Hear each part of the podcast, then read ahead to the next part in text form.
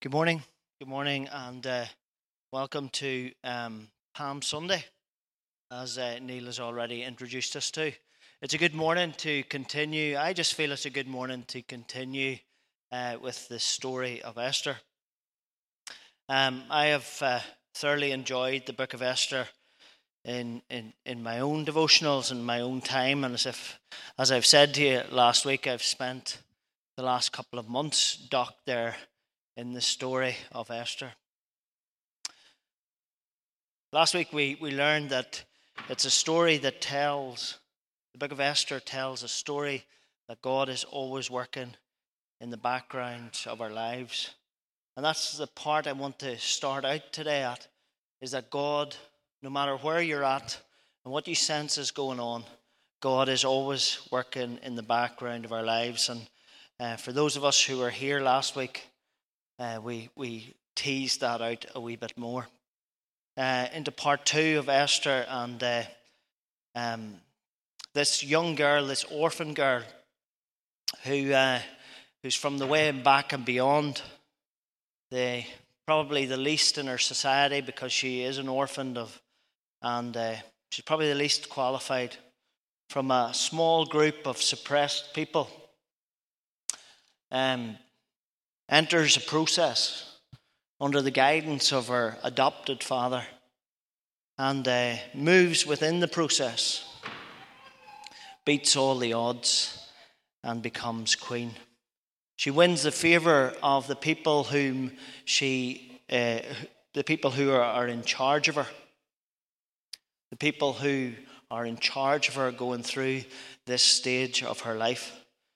She wins the favor at the end of it, she wins the favor of all the people of the city. And then um, we read that she goes before the king and she wins his favor. And chapter 2, verse 19, one translation says that the king fell in love with her. We all love those uh, sweetheart stories, don't we? We love the rags to riches story. But as I said last week, the story doesn't end there. As beautiful as it is, it has two more upward twists. God has a purpose for Esther's life. Last week we looked at three keys that, that I believe that we needed to carry if we are going to be kingdom minded people. First and foremost, and we'll see this right throughout the story, even continue on today obedience to the king. Obedience to the king is crucial for you to continue in the kingdom of God, to continue to live out the purposes of God in your life. The second is trustworthiness. You can be as obedient all you like, but if you're not trustworthy, how is He going to entrust you to carry the precious things of the kingdom? And so she was trustworthy. She displayed her trustworthiness in her obedience to her uncle. And thirdly, having the right attitude and the right perspective.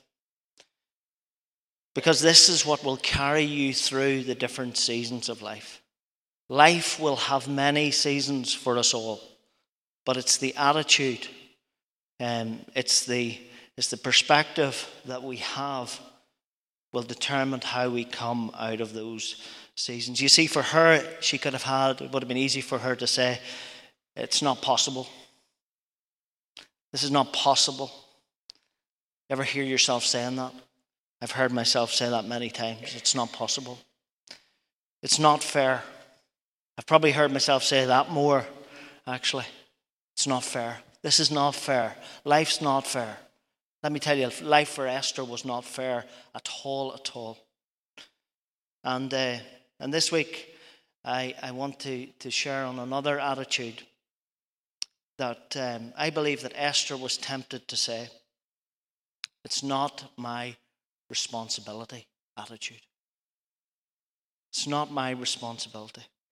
And so that leads me into the four keys that I want to share with you today. I've already mentioned them last week responsibility, authority, strategy, and legacy.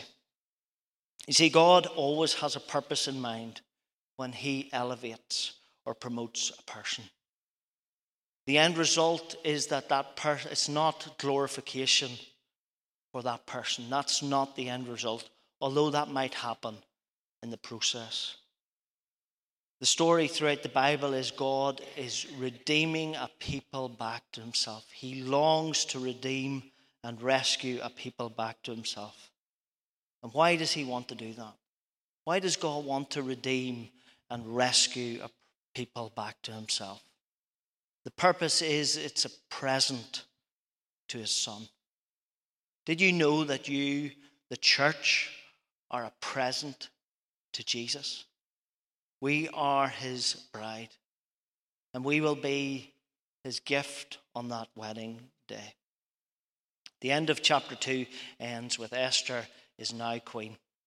God is moving her into position, and in, in verse 20, she continues to respect the wishes of her uncle Mordecai by not revealing her identity.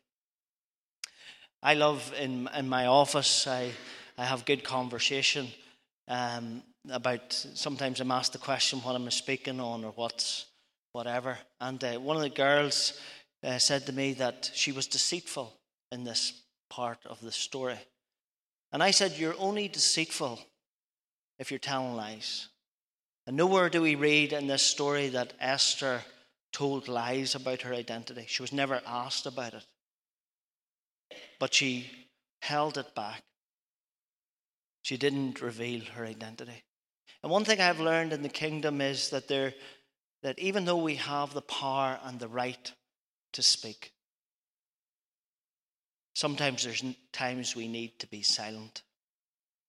There's times that you need to, as an old Irish man would have said, hold your water. Not tell everything that's in your mind. It's a kingdom principle. It's called meekness. We read about it in the Beatitudes. Blessed are those who are meek. Meek does not mean weak. Sometimes we say, think if we don't share what's on our mind, if we don't tell everything that's in here, we're somehow weak. It's called meekness. It's power. The definition of meekness is power under control. You see, the tongue is the most powerful part of the body. James in Proverbs tells us. And the person who can tame the tongue, who can hold the tongue, is the person who can control every other part of their body. I could get sidetracked on that because I think it's a message to me also. Her uncle continues to watch over her at the gateway we read as we as we enter into chapter 3. And there's a beautiful picture of how, even in the successful times of our lives, our adopted father never takes his eye off us. But one day, while he's there, while he's sitting at the gate, he just by chance or just by coincidence, or is it? He stumbles across a conversation of two people. And what these two people are doing, they're conspiring how to assassinate the king. And Mordecai is able to report this back to Esther, and Esther is able to tell the king. And the plot is uncovered, and the, um, and the men are hung, they're executed. And Esther ensures that Mordecai gets the due credit for this. She doesn't claim the credit for herself, but she makes sure that Mordecai receives the credit. And then the king, what the king does with that is he ensures that that piece of information, that act of kindness, is logged down somewhere. It seems quite insignificant, but it isn't. It's important later on in the story. And it's a great picture of how God is working in the background of our lives, logging down all our acts, acts of kindness, large, both large, large and small. He's logging the small and large details of our lives. The story continues on, and that's the first upward twist.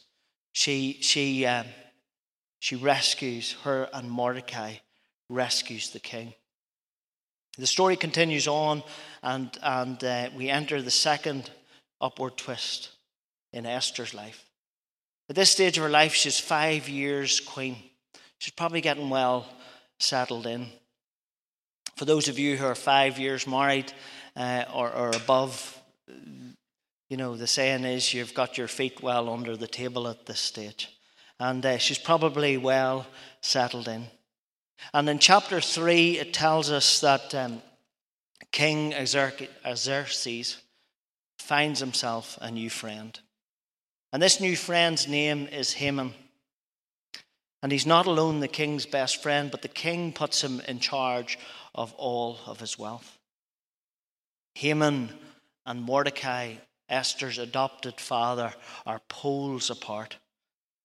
Haman is a man we read as we read on into the story. He's a man who is, who is full of his own importance. He's interested in people bowing down to him. He's interested in self promotion. He kind of likes to ride on a high horse, as you would say, Neil. Mordecai, we read, is not like this at all. He's only interested in the preser- preservation and the rescuing of his people. Mordecai remains every day at the castle gates, watching over Esther from a distance, making sure Esther is okay. And every time Haman would enter and leave the, through the gates, Mordecai would refuse to bow down to him. He would refuse to, to um, stroke Haman's ego. And this would really annoy Haman. You know, today we live with a lot of people who have got big egos. It's very sad. And the sad thing is that it's probably crept into all of our lives in one way or another. Mordecai didn't hide his identity, he didn't feel it was necessary. He was, he was open with everybody that he was a Jew, although he had told Esther to hide her identity. And so Haman devises this plan. I know one way to get back at Mordecai.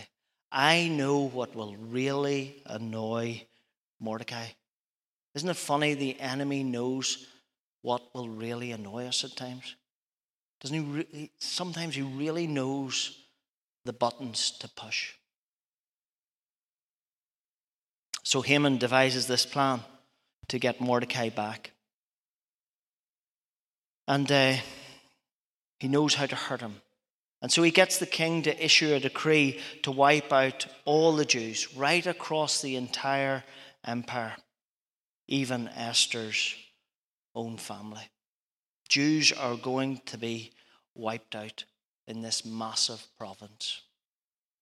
And because they're so close the king issues the decree, and the letter is sent far and wide into every province. The Jews, God's people, of which Esther is one, will be wiped out. As we enter chapter 4, we see that Mordecai is so, so disturbed. He's so disturbed that, we, that he tore his clothes and put on sackcloth and ashes and sat at the city gate wailing loudly and bitterly. This man's heart is broken for his people. And uh, Esther hears of the news. Over a period of time, the news gets back to Esther that Mordecai, her, her, her adopted father, is behaving in this way. And so she sends a message out why, what's going on, what's wrong. You know, she's totally oblivious to what's going on around her. And I was really challenged by this because sometimes we can be sitting in our own man made palaces, our own man made empires, our own man made environments, and we can be totally oblivious to what's going on around us, even to our own people. A conversation, a dialogue happens backwards and forwards between the two. And again, we see the heart of Mordecai in this passage. And this dialogue, and I'm sorry if, if I'm reading into it too much, you can read it yourself when you get home. But it seems to me as if Esther nearly responds back to Mordecai What's all this got to do with me? It's not, it's really not my responsibility, Mordecai. The king is the king and he can do as he likes, and Mordecai or uh, and Haman and him can get on with it. I'm just the queen, I don't really have much to do with it. But Mordecai is straight with Esther in this passage. And he says to her in verses 12 and 14, in between those verses, I'll paraphrase it.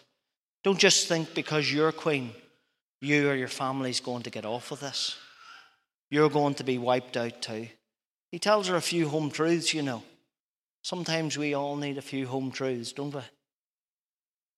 We all need a few home truths. Well, I know I do. I'm not sure about you. The second thing he tells her if you don't, if you don't do something about this, God's going to find someone else to take your place.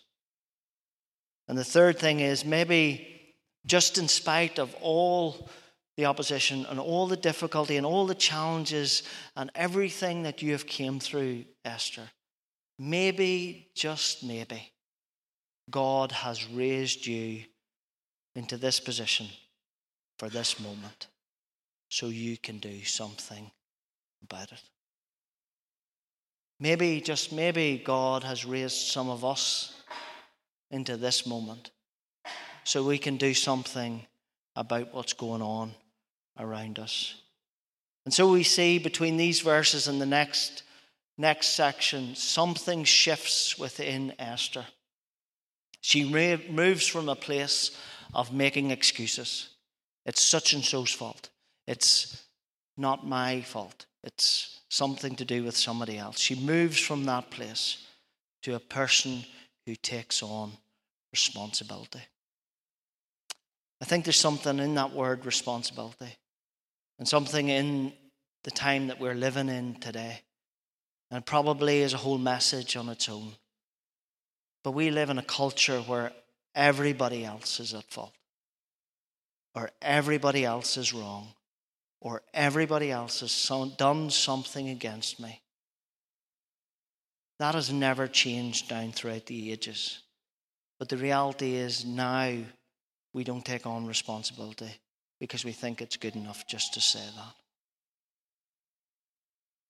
It's a beautiful picture how God, this dialogue, this conversation is a beautiful picture of how God eh, wants us to be connected with the purposes that He has for our lives.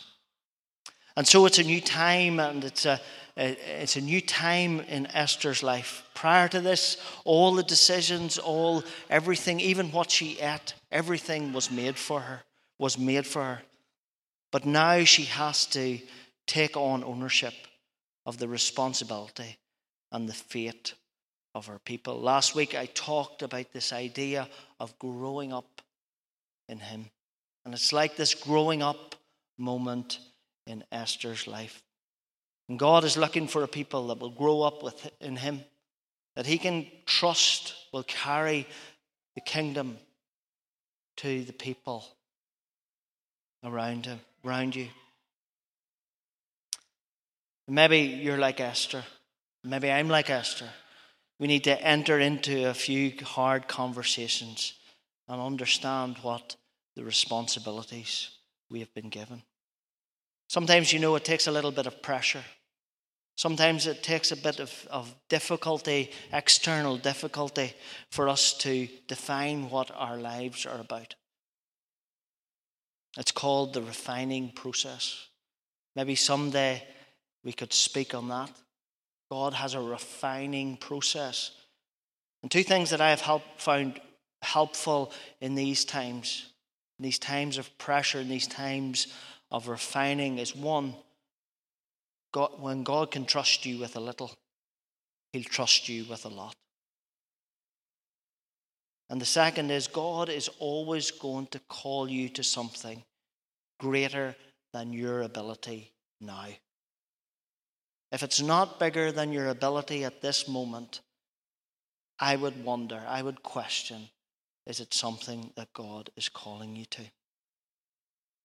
The second thing that I wanted to look at this morning is once she has taken on this responsibility, she needs to decide where her authority is going to come from authority or advice. You see, Mordecai, she was faced with this dilemma. She had Mordecai on one side, who was her father or adopted father, who has helped her through the whole process so far. And his resolve in this matter is just you go before the king, and he'll sort it all out. Well, there's an element of truth in that. And then she has her SPADs. We heard about SPADs uh, last year in the RHI and how all the ministers have SPADs, special advisors.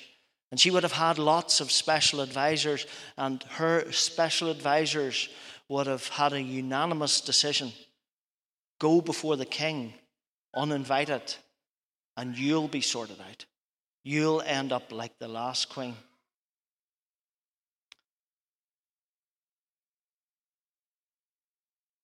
And it's nearly as if Esther in this point says, I sense I need to hear somebody else's voice in this scenario.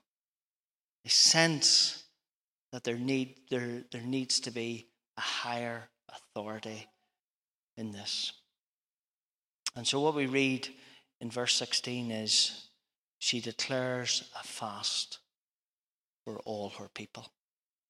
She sends the news back to Mordecai, and Mordecai sends the news back to the foreign land fast for me for three days. And me being me and living in the culture we're living in, there's a lot of talk about prayer, and there's a lot of talk about prayer and worship events, and there's a lot of talk about prayer and fasting. But there's no mention of worship in this, and there's no mention of prayer. And so it caused me to hover on this moment or in this part of the story for a little. Why did she just say, Go and tell the people to fast? Well, within Jewish culture, Esther would have been brought up with probably sitting on Mordecai's knee, night after night, being told stories of what her fathers and her grandfathers and her great grandfathers and many generations back would have been doing. There was probably no Harry Potter or whatever the latest book that I'm going to have to get into uh, in those days. That's what the evenings would have been spent doing, telling the stories of generations and generations and generations and generations back. And she would have heard of a story that was 450 years prior. There was a king, his name was Jehoshaphat. And I know Sturdy spoke on this. I didn't hear much of what you spoke on. Is that right? On Friday morning? Or was it? Yeah. And there's a king called Jehoshaphat. And he was the king of Judah. And the, and the tribe of Judah and the tribe of Benjamin, the tribe of Benjamin is where Esther came from, were closely connected. They were close cousins. And at times they had the one king. But in Second Chronicles chapter 20, it's a really great story, and maybe someday we could, we could hear this story. But we've got a king who faces an awful dilemma. There is armies coming to connect, to, to uh, wipe out the children of Israel. And, uh, and what he does is he declares a fast. This King Jehoshaphat declares a fast so he can, so the, so he can set his face to seek the Lord. We often hear people saying, We're going to do such and such. We're going to do this. We're going to do that. Will you pray for us? It wasn't this case within this story, and it wasn't this case within the story of Esther. They set their faces to seek God. And out of that following God's command, out of that, we see that Jehoshaphat had a great victory. It's a great story. Uh, there's lots in it, as I said. One of the interesting parts, I think, in this story is that as the, as the nation sought the Lord, and as Jehoshaphat led the nation in seeking God by, through a fast, it was interesting who God gave the word to for the nation. That's an interesting study on its own. The man named, I can't remember, but he's in that. And sit down and have a wee look at that man's life. You see, following God, following God's commandments often don't make sense. And you'll see that, and she would have known that within that story. How God gave Jehoshaphat the victory was, was not how I would have led a battle anyway. And so we need to remember that she's here, she's in her early 20s probably, and her actions will determine the fate and the destiny of herself, her nation, her family, and her nation. And so I'm reminded that, you know, your actions today, how you act and react, and I've shared this before, how you act and react within situations will determine the fate of the people around you. You do not live isolated in this world. And, uh, and there's people that are making decisions. And you're a bit like Esther. You're living in your own world and you don't realize that those decisions are going to affect your family. They're going to affect a nation. They're going to affect the community you're in. And so just be careful of that. Esther wasn't afraid of her own life. The fear was that the Jewish people would be lost. You see, for a Jew, a Jew, she would have lived up with the idea of laying down her life for her brother or her sister. Romans 12, Paul talks about that in Romans 12, verse 1, being living sacrifices. Out of that three day fast, I believe God gave Esther what you call strategy. It's not a word that's talked a lot about. Strategy. But God gave her a unique strategy. It's a critical part of the story because Esther not alone needs to win approval of the king to save her own life, she needs to win approval of the king to save, as I've said, her family. But she also needs to do something else in this story. She needs to be able to get the king to see Haman, this nasty prime minister, for who he is, and be able to deal with that. And, uh, and then, as I've said, show favour to her people. Esther goes after the three day fast and she has asked the people to fast for her for strategy. And she goes before the king, and the king lowers his, his scepter. She goes uninvited before the king, which wasn't allowed.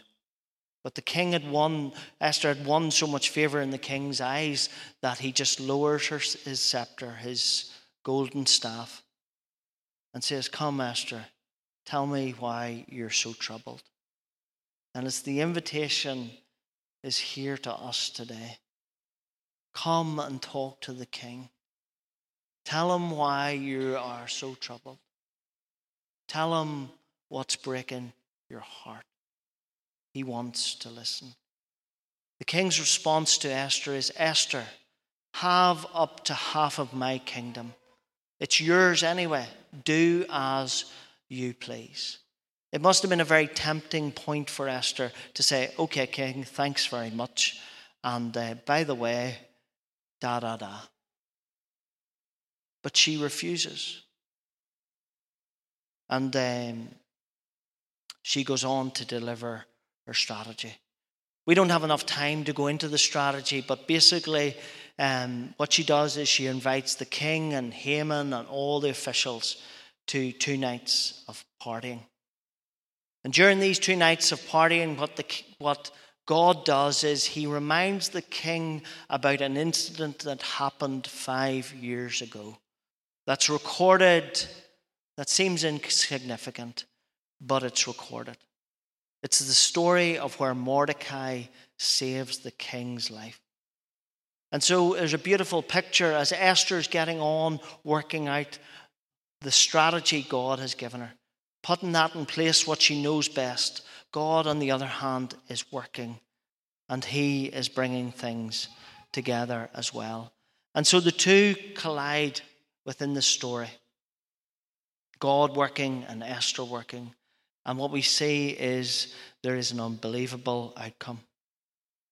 The king sees Haman for who he is, and he is hung on the gallows that he has built for his enemy. The Jewish people are elevated, and fever and oppression is lifted off. There is a huge party, there is a huge festival. I told you earlier about letters going out. Those letters went out to invite girls to come in with a chance to be queen. And then these letters go out to say that all Jews are going to be slaughtered. I wonder what the letters were that went out at the end of all this story. But that leads me into the fourth and final part legacy.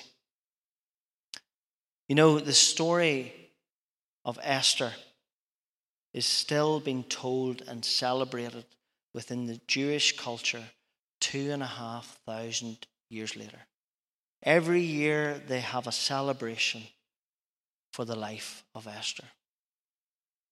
They say that a generation is approximately 25 years.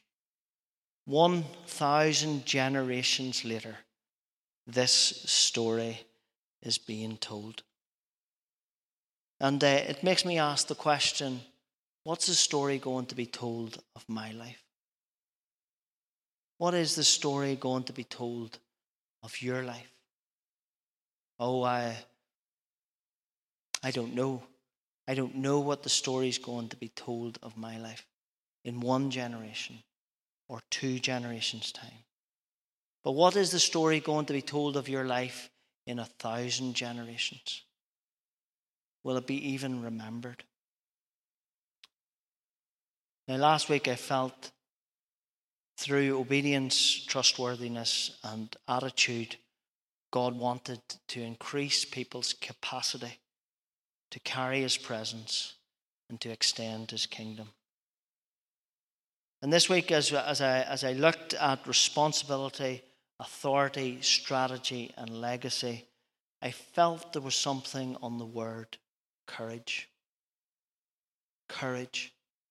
You see, it takes courage to stay in the conversations that we sometimes need to have to find out what the responsibilities we have before us.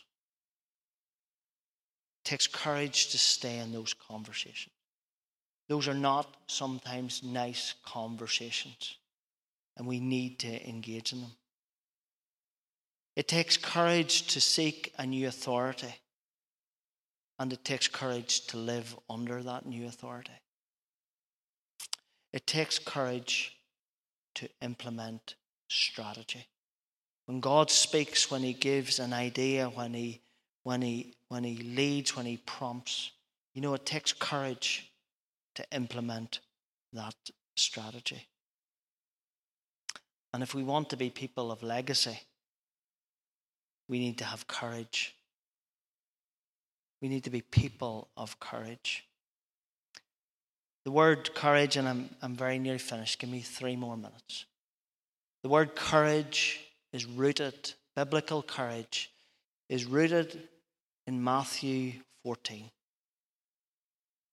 It's the story of where Jesus says to Peter, At my commandment, step out on the water. Courage isn't a thing that you just go and pick up off the shelf. Or courage isn't something that you can just stir up within yourself. That is a form of courage. But it's not the courage that we're called to live by. We're called to live by a courage that comes from the mouth of Jesus. And so that's what the kingdom carriers I believe, are meant to look at. We are living in a new day and a new time. And uh, as I said last week, God's working in the background. And today, I believe, is we need to see we have a critical part to play. God works in partnership with his people. And so, obedience to the king, as I finish, and then Neil's going to come and pray. Obedience to the king, trustworthiness, the, the capacity to enter different seasons of life with the right attitude. People who will take on the responsibility for our nation and our generation. And I'm so glad there are people in this room that do. I'm so glad of that. There are people in this room who don't live isolated, who don't live selfishly, but who are engaging in taking on the responsibility of this nation, of this generation, this 25 years that we're living in, who will seek and live under authority, who will seek and deliver strategy, and who will long to leave a legacy. And that's what we see in the book of Esther.